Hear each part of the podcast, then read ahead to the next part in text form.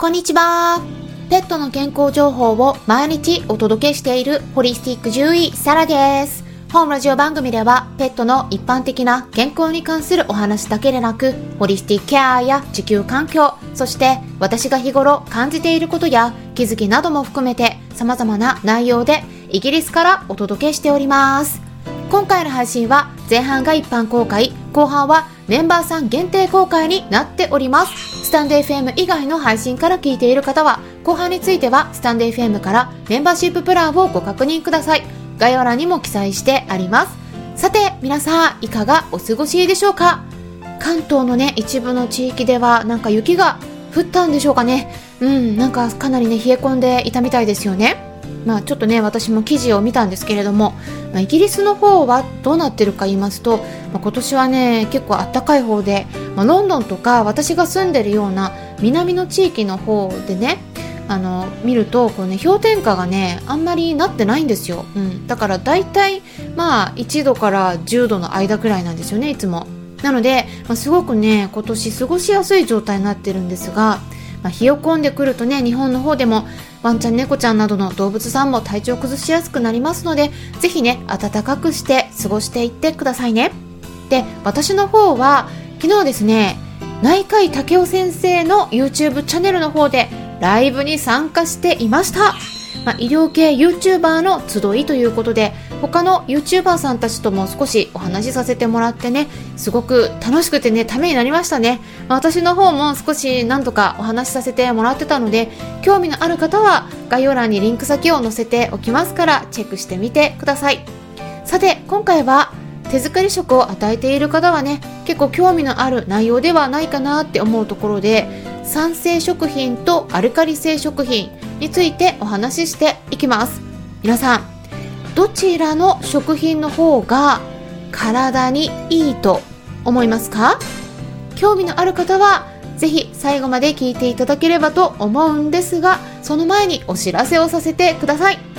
本日の夜8時半から中国のペット事情というテーマで Voicy の方でライブを開催していきます。はい。ライブ中はですね、皆さんからの質問もお受けしていきますので、ぜひお気軽に時間になったところで私のチャンネルを開けてもらえたらなと思います。最初に voicy の携帯電話のアプリをインストールしていただく必要があるんですけれども、まあ、探し方はですね、ホリスティック獣医と検索したら私のチャンネルしか出てこないので、まだ voicy を聞いたことがないっていう方は、ぜひ検索とか試してみてください。で、毎日ですね、 stand.fm とは別の内容で、 Voicy の方からも配信していますので、フォローしていただければ、大体ですね、毎朝7時半あたりに聞くことができるようになります。そしてですね、スタンレー FM の方では、メンバーさんからレターをいただいておりました。コミュニティに参加したいという内容だったんですけれども、やっぱりですね、他の人からも、あのそこにも書いてあったんですけれども Facebook だとちょっと抵抗があったというお話だったんですよね、うん、でこれね他の方からも聞いているんですね、まあ、そういうことがあるんだなと思ったんですけれども。だからそのうちいつかねコミュニティの場を移すことがあるかもしれないんですが今のところはですねちょっと他にもっといい媒体っていうのがちょっと見つかってないのでね。だから今は Facebook でメンバーさんだけ無料で招待していますので他にも興味のある方がいらっしゃったら私の方にご連絡いただければと思います、まあ、今回ねレターを送ってくださった方には私の方からすでにスタンド FM のレターとして返信させてもらいましたのでスタンド FM の方ぜひチェックしてみてください。っていうことで本題に入っていきたいと思うんですが酸性食品とアルカリ性食品についてですね。まず食べ物には食べた後で体を酸性に傾ける食品とアルカリ性に傾ける食品があるんですよね。でそれで結構昔にですねアルカリ性食品を多く取った方が健康にいいんだよという話が巷で広まっていたことがあると思うんですがでもですね基本的には私たちの体っていうものはホメオスタシスって言ってまあ、恒常性とかっても言うんですけれどもなんかね極端なそういう食べ物を食べたとしてももうそっちに持っていかれずに常に一定に保とうとする働きがあるんですよね。まあ、例えばですね私たちの血圧とか心拍数とか大体ある程度ちょっとブレるところありますけれどもまあ大体一定ですよね、うん、ここからここまでの間くらいっていう風になってるんですよね。で私たちもただしょっぱいもの塩分を多く含む食べ物を多く食べた後って喉が渇きますよね。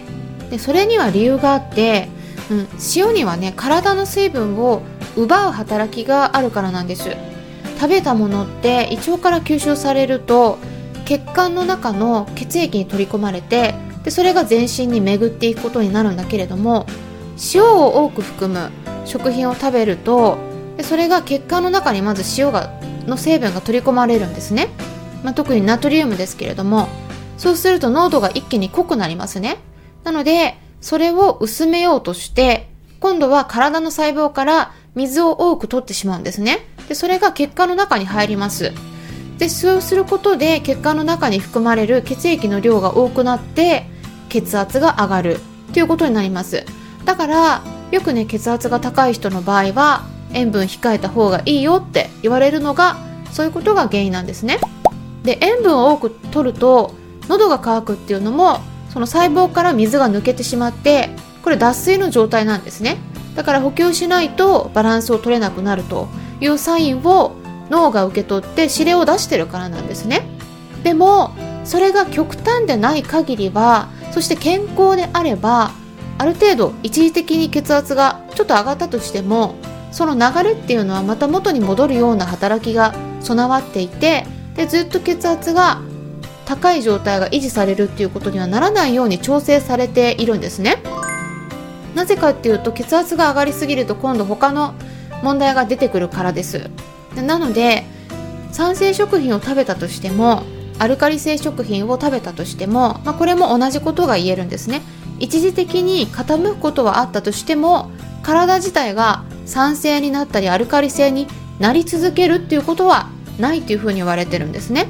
で実際に私たちが取った血液の pH といってねまあ、pH って書くんですけれどもおしっこ検査のところでよく出てくる項目になるんですが、まあ、酸性とかアルカリ性の度合いを見る検査をしてみると大体ですねその血液の方も中性から弱アルカリ性に傾いてるんですね。で具体的に数値を言うと7っていう数値が pH この pH に関しては7が中性ででそれよりも低い数値例えば5とか6とか1とか2とか低い数値になると酸性ですね。でそれよりも高い数値になると例えば7よりも高い数値8とか9とか10とかですね。そういう数値になってるとアルカリ性だというふうになるんだけれども私たち人間でもワンちゃんでも血液のその pH、pH の数値を見ると測ると数値としては7.35から7.45っていうのを維持してるんですね。これすっごく微妙なんですけれどもここね血液のこの pH っていうのがちょっとでもずれるとだいぶ変わってきちゃうんですね。だからここはね厳密にかなり厳格に調整されてるんですね。で猫ちゃんに関してはね実はそれよりちょっと酸性寄りなんですよ。なぜかっていうと肉食動物だからです。で数値としてはだいたい7.3から7.4ぐらいなんですね。う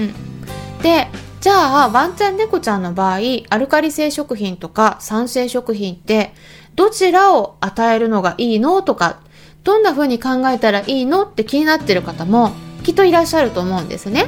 はい。それについてお答えしていきたいと思うんですがはいもう皆さんね途中からだんだん流れが分かってきてると思うんですけれども。はいお察しの通りスタンド FM 以外の配信の場合はここで終了になります。もしも後半聞きたい方はスタンド FM アプリの方から聞いてみてください。アプリは携帯電話のアプリ検索のところからスタンド FM と入力したら出てきますのでダウンロードして私のチャンネルを探してメンバーシッププランにご登録いただければ最後まで聞くことができるようになります。それでは後半に入っていきましょう。